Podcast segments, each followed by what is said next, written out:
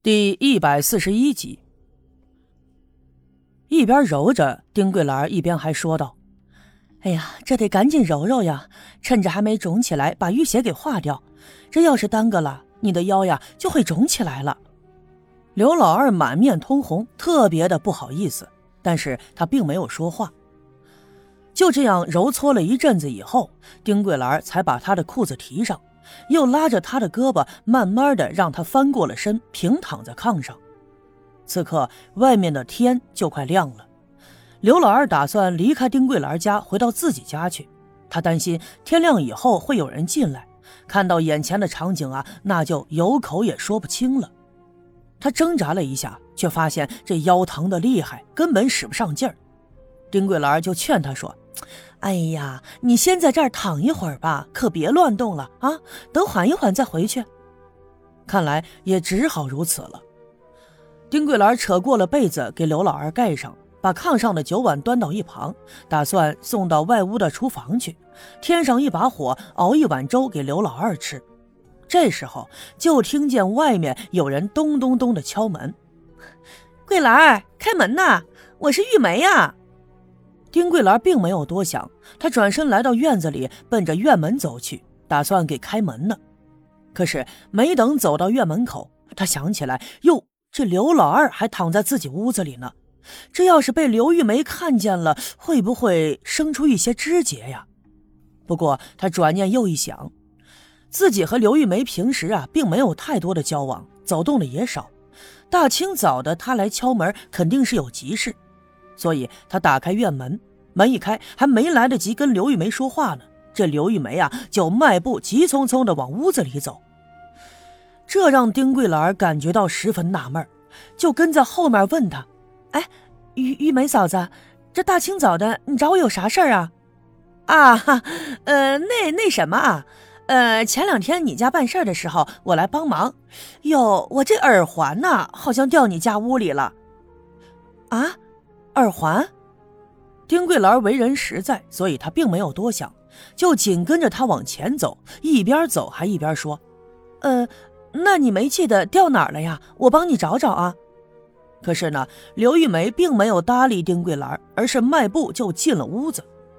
刘老二还躺在炕上，听见刘玉梅的说话声，他睁开了眼，挣扎着想坐起来，可是啊，他的腰一阵阵的酸软，根本使不上力气。最终还是失败了。这刘玉梅进屋以后，直接抬头就朝刘老二看了过去，只瞄了一眼，就立刻呀的尖叫了一声，用双手捂住了眼。哎呦我的天哪！哎呦呦呦！你你你这被窝里咋还躺着一个男人呢？哎呦我的天哪！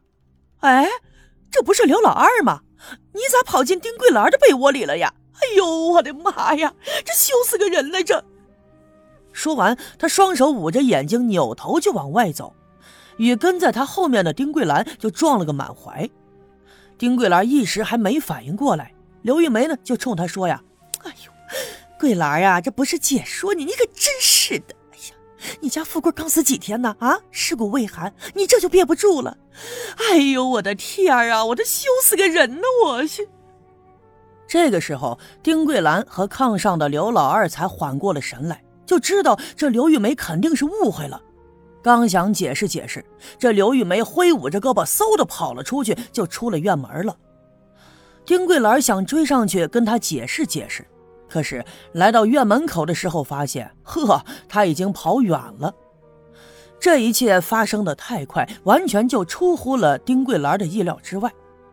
那么，就在刘玉梅闯进屋子里，咋咋呼呼的喊了一阵子以后，刘老二也明白了。他用尽了全身的力气坐起来，挣扎着下地，摸起丁桂兰放在炕上的那根烧火棍，全当是拐杖，就迈着蹒跚的步子走到了屋门口。就走了这么几步呀，早已把他疼的是脸色苍白，冷汗直流。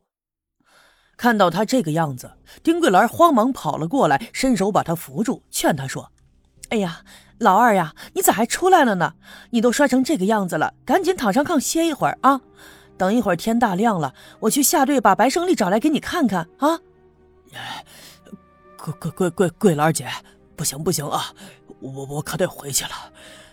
这要是让人给看见了，这大清早我从你院子里出来，到时候有嘴也说不清啊！啊，你没看见刚才刘玉梅那都什么脸色了吗？嘿，她那咋咋呼呼的样子，嘴巴又大，说不定啊，这会儿已经传出去了都。我倒是无所谓啊，可你是个女人家，不能让你就这么摊了埋汰呀。听刘老二这么一说，丁桂兰也注意到了，刚才刘玉梅的表情的确有点夸张。不过事已至此，也没别的办法了。